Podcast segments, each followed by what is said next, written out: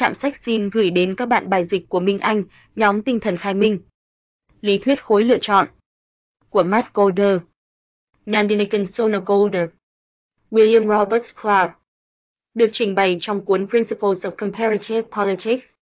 Xin lưu ý, đây là bài viết dài và có nhiều hình ảnh biểu đồ, bạn hãy truy cập bài viết đầy đủ qua đường link trong phần mô tả. Bài viết dành cho những ai tin vào Minh Quân như Tổng Bí thư hay nhất thể hóa có thể giải quyết các vấn đề của Việt Nam thì nên đọc bài này để hiểu rằng đó chỉ là một ảo tưởng. Bây giờ chúng ta cùng bắt đầu nào. Giả định căn bản của lý thuyết khối lựa chọn là mọi nhà lãnh đạo chính trị, dù trong thể chế dân chủ hay độc tài, đều được thúc đẩy bởi ham muốn giành và giữ quyền lực.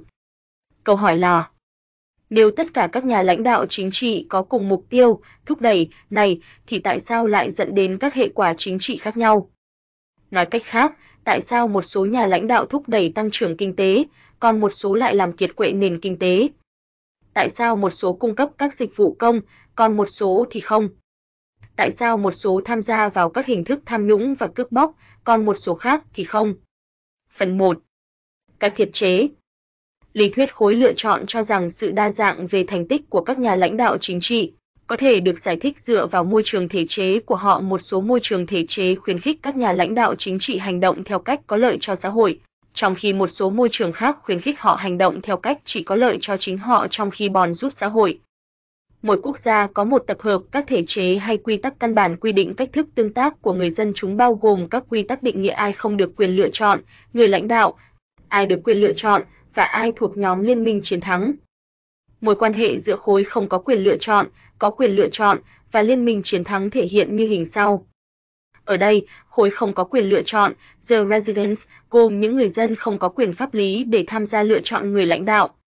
Khối có quyền lựa chọn, S-Selectorate, gồm những người có quyền tham gia lựa chọn lãnh đạo tuy nhiên, cần lưu ý khối lựa chọn lãnh đạo không nhất thiết lựa chọn bằng cách bỏ phiếu nói cách khác, khối lựa chọn không luôn là cử tri. Trong một số chế độ độc tài, khối lựa chọn khá nhỏ, chẳng hạn, khối lựa chọn trong chế độ quân chủ như Saudi Arabia chỉ bao gồm các thành viên gia đình hoàng gia hay có thể rộng hơn, bao gồm giới quý tộc và lãnh đạo tôn giáo. Tương tự, khối lựa chọn trong chế độ quân sự như thời Pinochet 1973 đến 1990 ở Chile thường chỉ bao gồm các thành viên của lực lượng quân đội hoặc có lẽ gồm những người đứng đầu các phe phái trong quân đội.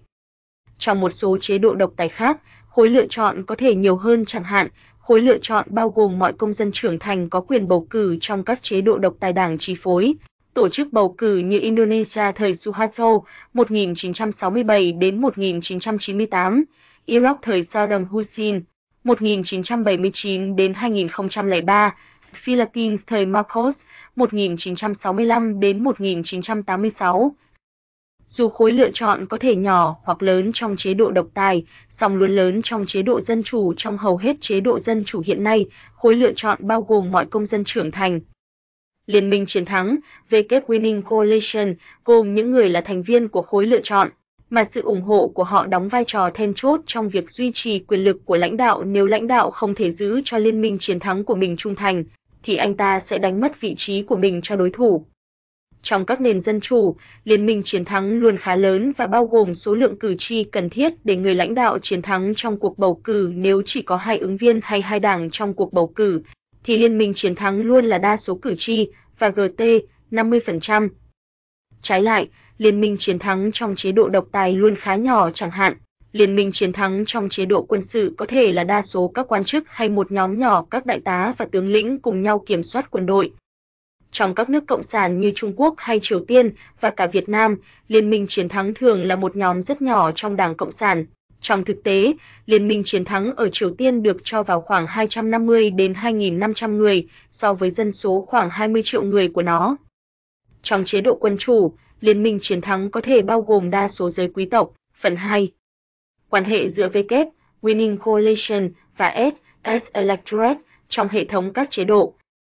Lý thuyết khối lựa chọn có thể phân biệt các hình thức chính quyền khác nhau quân chủ, độc tài quân sự, độc tài đảng chi phối, dân chủ dựa vào kích thước của khối lựa chọn và liên minh chiến thắng. Trong hình A, chúng ta có vị trí lý thuyết của các hình thức chính quyền khác nhau trong không gian thể chế hai chiều. trong đó một chiều là kích thước khối lựa chọn và một chiều là kích thước liên minh chiến thắng. Như mọi người thấy, lý thuyết khối lựa chọn phân biệt các dạng chế độ độc tài khác nhau cũng như giữa độc tài và dân chủ. Yếu tố chính phân biệt độc tài và dân chủ là kích thước của liên minh chiến thắng. Trong khi trong mọi chế độ độc tài, quy mô này nhỏ, thì trong mọi chế độ dân chủ, quy mô này lớn. Và yếu tố chính phân biệt các chế độ độc tài khác nhau là quy mô khối lựa chọn. Quy mô khối lựa chọn lớn trong các chế độ độc tài đảng thống lĩnh và độc tài cá nhân, đặc biệt là những chế độ tổ chức bầu cử. Và quy mô khối lựa chọn nhỏ trong các chế độ độc tài quân sự và quân chủ chuyên chế. Hình B, chúng ta có vị trí thực tế của các dạng chính quyền khác nhau dựa trên quy mô khối lựa chọn và liên minh chiến thắng trong giai đoạn từ 1946 đến 2000. Từ hình này cho thấy việc phân chia các dạng chính quyền khác nhau trong không gian thể chế hai kích thước như trên hoàn toàn phù hợp với vị trí lý thuyết cho thấy trên hình A. Nhìn chung, kích thước trung bình của liên minh chiến thắng trong nền dân chủ lớn hơn nhiều kích thước này trong bất cứ dạng độc tài nào. Đồng thời, như chúng ta thấy, kích thước khối lựa chọn của các dạng độc tài thay đổi rất nhiều. Các chế độ độc tài quân sự và quân chủ có kích thước khối lựa chọn nhỏ, trong khi các chế độ độc tài cá nhân và độc tài đảng chi phối có kích thước khối lựa chọn lớn hơn. Phần 3. Thành tích của chính quyền Giờ chúng ta tìm hiểu môi trường thể chế mà người lãnh đạo hoạt động ảnh hưởng như thế nào đến thành tích chính quyền. Theo lý thuyết khối lựa chọn, các nhà lãnh đạo chính trị phải giữ cho các thành viên liên minh chiến thắng của họ hài lòng để có thể tiếp tục cầm quyền họ, có thể làm điều này bằng cách phân phối các lợi ích công hay lợi ích tư hoặc cả hai. Như mọi người biết, lợi ích công có lợi cho mọi người trong xã hội bất kể họ có thuộc liên minh chiến thắng hay không điều này là vì lợi ích công có tính không loại trừ, một khi nó được cung cấp, bất cứ ai có thể thụ hưởng nó, và tính không cạnh tranh, tức số lượng có sẵn không giảm bớt khi mọi người sử dụng. Ví dụ về lợi ích công có thể là việc chi tiêu cho giáo dục, phúc lợi và hạ tầng. Trái lại, lợi ích tư chỉ mang lại lợi cho một số thành viên trong xã hội, còn những người khác bị loại ra. Và lợi ích tư như giấy phép kinh doanh, máy bay riêng hay biệt thự ở Pháp có thể được trao trực tiếp cho các thành viên của Liên minh chiến thắng, Những ai không phải là thành viên của Liên minh chiến thắng không được hưởng những lợi ích tư này. Và các nhà lãnh đạo đương nhiệm phải quyết định lợi ích công và lợi ích tư được phân phối như thế nào để giữ cho Liên minh chiến thắng của mình trung thành. Ngoài quyết định trên, thì người lãnh đạo cũng phải quyết định tỷ lệ thuế má tỷ lệ này rút cục mới là cái quyết định bao nhiêu tiền mà nhà lãnh đạo có thể có để chi trả cho lợi ích công và lợi ích tư. Do phụ thuộc vào tỷ lệ thuế được công bố, công dân quyết định phân bổ thời gian của họ giữa các hoạt động sản xuất và giải trí. Điểm mấu chốt ở đây là lãnh đạo đương nhiệm hay đối thủ là người tốt nhất đáp ứng nhu cầu của các tác nhân liên quan, qua đó giành chiến thắng trong cuộc chiến quyền lực, mức trung thành. Hóa ra, cách thức qua đó người lãnh đạo phân phối lợi ích công và lợi ích tư phụ thuộc vào kích thước của liên minh chiến thắng và khối lựa chọn. Cần nhớ rằng mục tiêu của lãnh đạo đương nhiệm là tiếp tục nắm quyền và để làm điều này anh ta phải làm cho liên minh chiến thắng hài lòng. Đối với nhà lãnh đạo đương nhiệm thì điểm mấu chốt là ngăn các thành viên liên minh chiến thắng của mình rời bỏ liên minh. Vậy trong điều kiện nào thì một thành viên liên minh chiến thắng quyết định rời bỏ liên minh, đảo ngũ và chuyển sang phe đối lập? Rõ ràng, bất cứ thành viên bất mãn nào của liên minh chiến thắng phải cân nhắc các rủi ro và phần thưởng tiềm năng khi rời bỏ liên minh. Thường, sẽ có nhiều hơn một kẻ đào ngũ tiềm năng trong liên minh chiến thắng hơn nữa. Khả năng cao là rất nhiều thành viên của khối lựa chọn không ở trong liên minh chiến thắng hiện tại, nhưng có thể trong liên minh chiến thắng trong tương lai. Kết quả, các cá nhân rời bỏ liên minh chiến thắng hiện hành không có sự đảm bảo rằng anh ta sẽ là một phần trong liên minh chiến thắng của người lãnh đạo kế tiếp thực vậy bất cứ hứa hẹn nào mà người đối lập đưa ra để lôi kéo họ trở thành một phần trong liên minh chiến thắng tương lai là không đáng tin. Do đó, các cá nhân lựa chọn đào ngũ đối mặt với rủi ro mất đi cơ hội tiếp cận với các lợi ích tư mà hiện họ đang hưởng với tư cách thành viên của liên minh chiến thắng hiện tại. Rủi ro mà các thành viên liên minh chiến thắng đối mặt khi họ nghĩ về việc đào ngũ phụ thuộc vào tỷ lệ giữa kích thước của liên minh chiến thắng, Winning Coalition, gọi tắt là W, và kích thước của khối lựa chọn, as electorate, gọi tắt là S. Tỷ lệ này về bản chất thể hiện xác suất mà một thành viên trong khối lựa chọn sẽ trở thành thành viên của bất cứ liên minh chiến thắng nào. Kết quả, nó cho thấy xác suất ai đó đào ngũ khỏi liên minh chiến thắng hiện tại sẽ trở thành thành viên trong liên minh chiến thắng kế tiếp. Các thành viên của khối lựa chọn chỉ có một cơ hội nhỏ để trở thành thành viên trong liên minh chiến thắng kế tiếp khi V kép trên S nhỏ. Chỉ cần rất ít người trong khối lựa chọn để hình thành liên minh chiến thắng, nhưng họ sẽ có cơ hội lớn khi V kép trên S lớn. Khi cần nhiều người trong khối lựa chọn cần để hình thành liên minh chiến thắng. Như mọi người thấy, kích thước của V kép trên S có những ẩn ý quan trọng cho lòng trung thành của các thành viên trong liên minh chiến thắng hiện tại. Nếu V kép trên S nhỏ, thì các thành viên liên minh chiến thắng rất trung thành với lãnh đạo đương nhiệm bởi vì họ nhận ra rằng họ thật may mắn khi là một phần của liên minh chiến thắng, và họ có ít khả năng để trở thành thành viên của liên minh chiến thắng trong tương lai. Khi V kép trên S lớn hơn thì xác suất trở thành thành viên của liên minh chiến thắng trong tương lai tăng lên, lòng trung thành đối với lãnh đạo đương nhiệm tự nhiên giảm đi. Kết quả V kép trên S đại diện cho mức độ trung thành, một mức độ trung thành mạnh trong hệ thống V kép trên S nhỏ và một mức độ trung thành nhỏ trong hệ thống V kép trên S lớn. Sự tồn tại hay vắng mặt của lòng trung thành mạnh có những hàm ý quan trọng đối với thành tích của lãnh đạo nắm quyền chẳng hạn, lãnh đạo chính trị trong hệ thống có V trên S nhỏ với lòng trung thành lớn sẽ có cơ hội lớn hơn trong việc tham gia vào việc tham nhũng và bòn rút tài sản của người dân, hơn các lãnh đạo trong hệ thống có V trên S lớn với lòng trung thành nhỏ. Tại sao? Hãy xem ví dụ sau về hai xã hội A và B.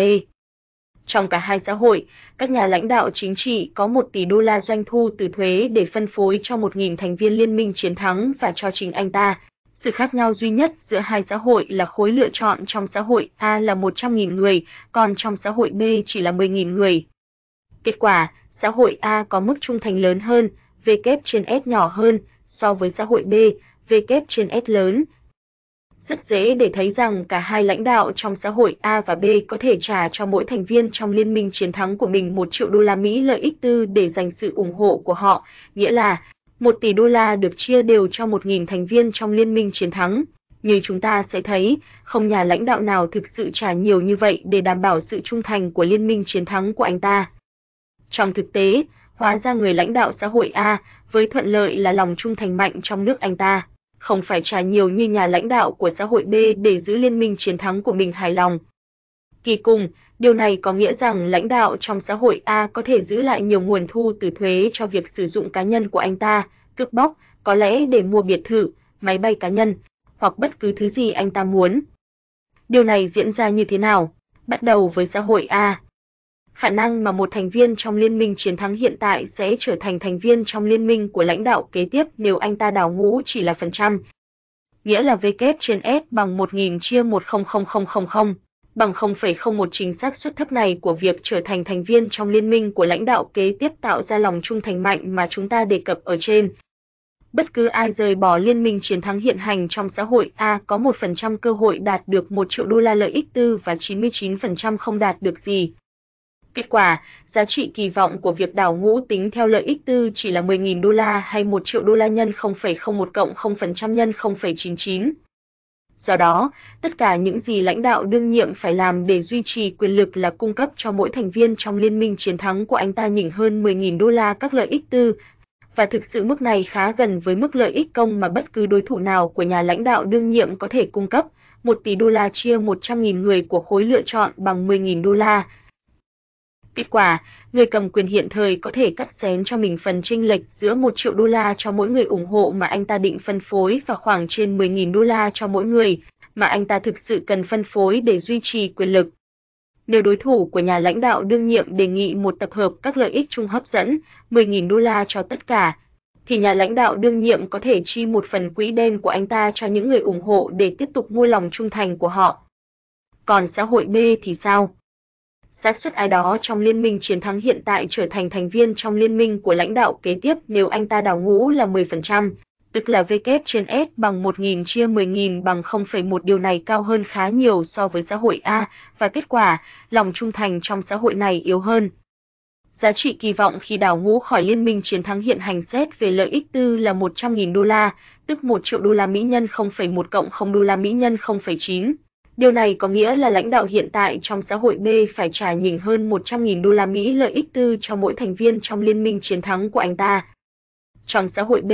nhà lãnh đạo đương nhiệm cắt xén cho anh ta phần chênh lệch giữa 1 triệu đô la cho mỗi người ủng hộ mà anh ta định phân phối và trên 100.000 đô la cho mỗi người ủng hộ mà anh ta thực sự cần phân phối để duy trì quyền lực đây vẫn là một số tiền lớn, song nó ít hơn đáng kể so với số lượng mà người lãnh đạo trong xã hội A có thể bòn rút cho mình. Dù chúng ta có thể nghĩ rằng tất cả các nhà lãnh đạo muốn tham gia vào việc bòn rút và tham nhũng, thì ví dụ mà chúng ta vừa trình bày minh họa cho thực tế là môi trường thể chế trong một quốc gia ảnh hưởng đến khả năng mà họ có thể làm như vậy mà không gây nguy hiểm cho việc tại vị của họ. Cụ thể, các nhà lãnh đạo trong các xã hội có V kép trên S nhỏ, xã hội A, có nhiều cơ hội hơn trong việc ăn trộm bằng cách bòn rút nguồn thu từ thuế để chuyển vào túi cá nhân so với các nhà lãnh đạo trong hệ thống có V kép trên S lớn, xã hội B. Lòng trung thành lớn khuyến khích các nhà lãnh đạo trong các xã hội có V kép trên S nhỏ, như các chế độ độc tài đảng chi phối hay độc tài cá nhân, tham gia vào việc cướp bóc cũng như tạo ra cho các chính sách công nghèo nàn hơn. Lưu ý rằng các thành viên liên minh chiến thắng trong các hệ thống này trung thành bởi vì 1 các nhà lãnh đạo cung cấp cho họ nhiều hơn các lợi ích tư mà bất kỳ đối thủ nào của người lãnh đạo có thể và 2. Họ phải lo lắng về việc không thể trở thành thành viên trong liên minh chiến thắng của lãnh đạo kế tiếp. Nếu họ quyết định đảo ngũ điều này dẫn đến là bao lâu các thành viên của liên minh chiến thắng còn được hối lộ đủ, họ không thực quan tâm về sự thịnh vượng của người dân nói chung. Kết quả, các nhà lãnh đạo trong hệ thống V kép trên S nhỏ không có khuyến khích tạo ra các chính sách công tốt nó không giúp họ củng cố quyền lực, các nhà lãnh đạo trong hệ thống V kép trên S nhỏ nhận ra rằng họ có thể duy trì quyền lực bằng cách giữ cho những người ủng hộ mình hài lòng với các lợi ích tư. Chúng ta cần lưu ý rằng không chỉ các chính sách công tốt không giúp nhà lãnh đạo trong các xã hội có V kép trên S nhỏ duy trì quyền lực, mà nó thực sự khiến nhà lãnh đạo có thể bị lật đổ đó là vì việc phân bổ các nguồn lực cho những thứ như lợi ích chung làm lợi cho người dân xong sẽ làm giảm nguồn lực để phân phát lợi ích tư như vậy đang mở ra cơ hội cho đối thủ khi họ có thể hứa hẹn cung cấp nhiều hơn các lợi ích tư cho các thành viên của liên minh chiến thắng so với mức hiện được phân phối bởi nhà lãnh đạo đương nhiệm. Trái với các dạng hệ thống này, các hệ thống V trên S lớn như chế độ dân chủ không có lòng trung thành mạnh ví dụ, cử tri trong nền dân chủ hầu như không đánh mất cơ hội tiếp cận với các lợi ích tư như các chính sách thuế và các chính sách phân phối làm lợi cho họ khi họ chuyển sự ủng hộ của mình từ nhà lãnh đạo hiện hành tới nhà lãnh đạo đối lập. Kết quả là người lãnh đạo trong hệ thống có V kép trên S lớn phải làm việc vất vả hơn để giữ người ủng hộ của mình hài lòng và không thể cắt xén quá nhiều nguồn lực nếu anh ta muốn. Tiếp tục nắm quyền hơn nữa, bởi vì các nhà lãnh đạo trong các hệ thống V kép trên S lớn cần nhiều hơn nguồn lực để giữ liên minh chiến thắng của mình trung thành, nên họ có khuyến khích mạnh hơn trong việc tạo ra các thành tích kinh tế tốt kết quả họ không thể đánh thuế hay ăn cắp của công dân quá nhiều đến mức khiến cho công dân dùng nhiều thời gian để giải trí và ít thời gian làm việc nhớ rằng nếu các công dân không làm việc thì miếng bánh kinh tế sẽ nhỏ hơn. Và như vậy liệu lãnh đạo có thể lôi kéo liên minh chiến thắng? Nhìn chung, thành tích của chính quyền khi V kép trên S tốt hơn khi V kép trên S nhỏ mức độ cướp bóc hạ thấp hơn, thuế và tham nhũng nhà nước phải hạ thấp hơn, tăng trưởng kinh tế phải cao hơn, kích thước của liên minh chiến thắng. Ngoài sức mạnh của lòng trung thành, V kép trên S.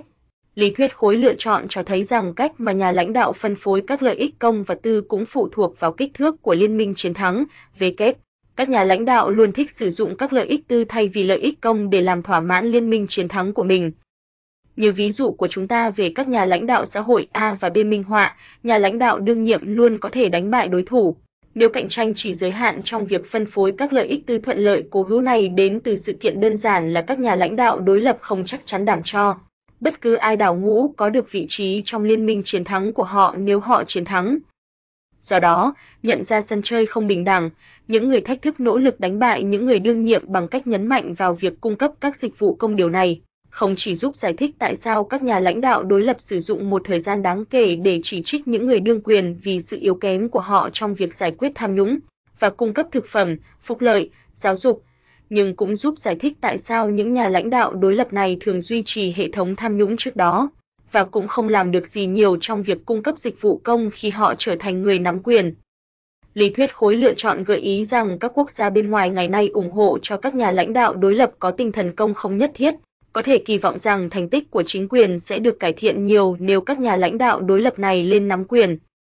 Dù các nhà lãnh đạo đương nhiệm luôn thích sử dụng lợi ích tư để giữ liên minh chiến thắng trung thành, song hóa ra là đây không phải lúc nào cũng là một chiến lược khả thi bởi nó phụ thuộc nhiều vào kích thước của liên minh chiến thắng khi kích thước liên minh chiến thắng tăng, phần lợi ích tư trao cho các thành viên trong liên minh chiến thắng co lại. Trong ví dụ trước đó của chúng ta, các nhà lãnh đạo trong hai xã hội A và B có 1 tỷ đô la Mỹ tiền thuế phân phối cho Liên minh chiến thắng bởi vì Liên minh chiến thắng bao gồm 1.000 thành viên, nên lượng lợi ích tư tối đa mà bất cứ ai có thể nhận được là 1 triệu nếu Liên minh chiến thắng trong các xã hội này bao gồm 1 triệu người, thì lượng tối đa lợi ích tư mà mỗi người nhận được chỉ là 1.000 đô la Mỹ. Rõ ràng, lợi ích tư lớn hơn khi liên minh chiến thắng nhỏ điều này dẫn đến việc thuận lợi của người đương nhiệm so với đối thủ trong việc cung cấp lợi ích tư giảm khi liên minh chiến thắng lớn hơn đến một lúc nào đó. Liên minh chiến thắng quá lớn đến mức việc người lãnh đạo mua sự ủng hộ của liên minh chiến thắng chỉ với lợi ích tư không còn hữu hiệu hay khả thi. Bởi lúc này, giá trị của lợi ích tư trao cho mỗi thành viên của liên minh chiến thắng trở nên quá nhỏ đến nỗi các thành viên sẽ đạt được nhiều giá trị hơn nếu nhà lãnh đạo cung cấp lợi ích chung. Một hàm ý quan trọng của điều này là những người lãnh đạo trong hệ thống V kết nhỏ, độc tài, sẽ có xu hướng sử dụng lợi ích tư để duy trì quyền lực, trong khi những người lãnh đạo trong hệ thống V kép lớn, dân chủ, sẽ có xu hướng sử dụng lợi ích công để làm như vậy. Thực tế là các nhà lãnh đạo dân chủ đơn giản không có đủ nguồn lực để hối lộ tất cả mọi người cần thiết để giành chiến thắng bầu cử giúp giải thích tại sao cạnh tranh chính trị trong các nền dân chủ đương đại luôn là cạnh tranh về lợi ích công ai có chính sách giáo dục tốt nhất, ai có chính sách phúc lợi tốt nhất và vân vân. Trong hình dưới, chúng ta tóm tắt ảnh hưởng của môi trường thế đến thành tích của chính quyền và thịnh vượng của người dân. Lý thuyết khối lựa chọn và thành tích của chính quyền. Đường đất đoạn cho thấy những vị trí trong đó V kép trên S lớn, nghĩa là lòng trung thành thấp lưu ý rằng V kép trên S có thể lớn khi cải V kép và S lớn, như trong các nền dân chủ, hoặc khi V kép và S nhỏ, như trong các chế độ quân sự hay quân chủ. Như hình minh họa, chúng ta có thể nghĩ về ba mức độ thành tích khác nhau của chính quyền tốt, trung bình, kém phụ thuộc vào môi trường thể chế.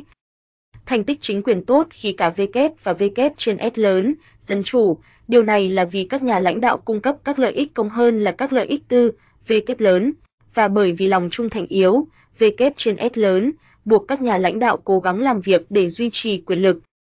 Trái lại, thành tích chính quyền trở nên nghèo nàn khi cả V kép và V kép trên S nhỏ, độc tài đảng chi phối và độc tài cá nhân trong các nước với dạng môi trường thể chế này, các nhà lãnh đạo có ít khuyến khích để quan tâm đến tình trạng kinh tế quốc gia hay thịnh vượng vật chất của người dân.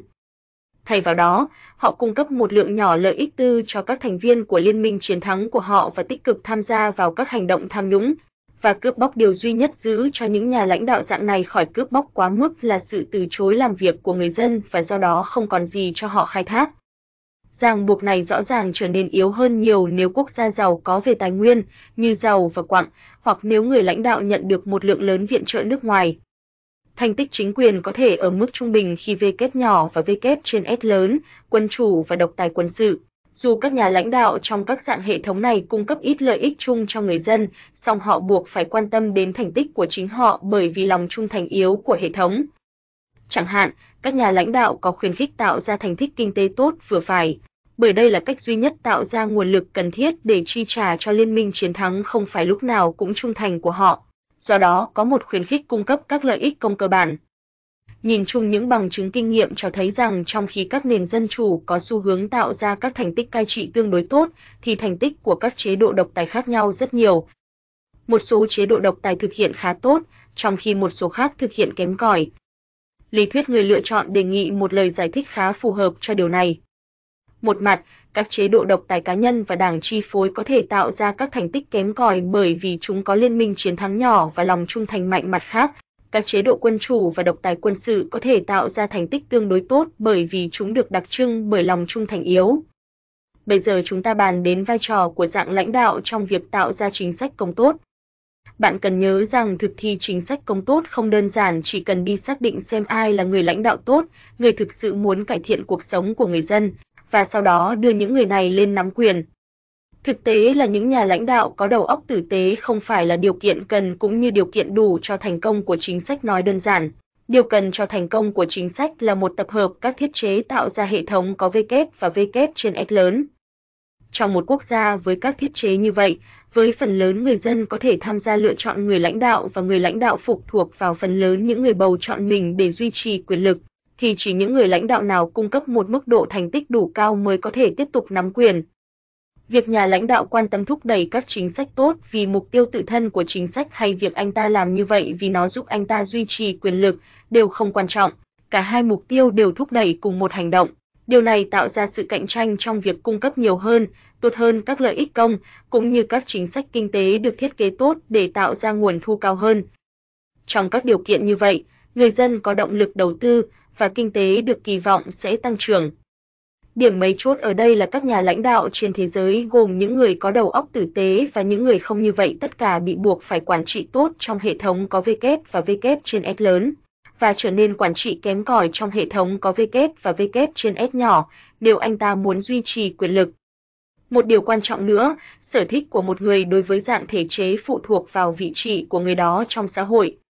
Lãnh đạo, thành viên của khối lựa chọn, thành viên của liên minh chiến thắng, hay chỉ thành viên của tầng lớp không có quyền bầu cử. Các nhà lãnh đạo rõ ràng thích thiết lập thể chế khuyến khích một liên minh chiến thắng nhỏ và một khối cử tri lớn, bởi vì các thiết chế này giúp họ không chỉ duy trì quyền lực mà còn làm giàu cho chính họ từ việc chiếm đoạt tài sản của người dân. Các thành viên của liên minh chiến thắng thích các thiết chế trong đó V kép nhỏ và V kép trên S lớn. Một V kép nhỏ có nghĩa rằng người lãnh đạo sẽ cung cấp cho các thành viên liên minh lợi ích tư, trong khi V trên S lớn đảm bảo rằng người lãnh đạo sẽ cung cấp một lượng lớn những lợi ích này để bù lại lòng trung thành yếu.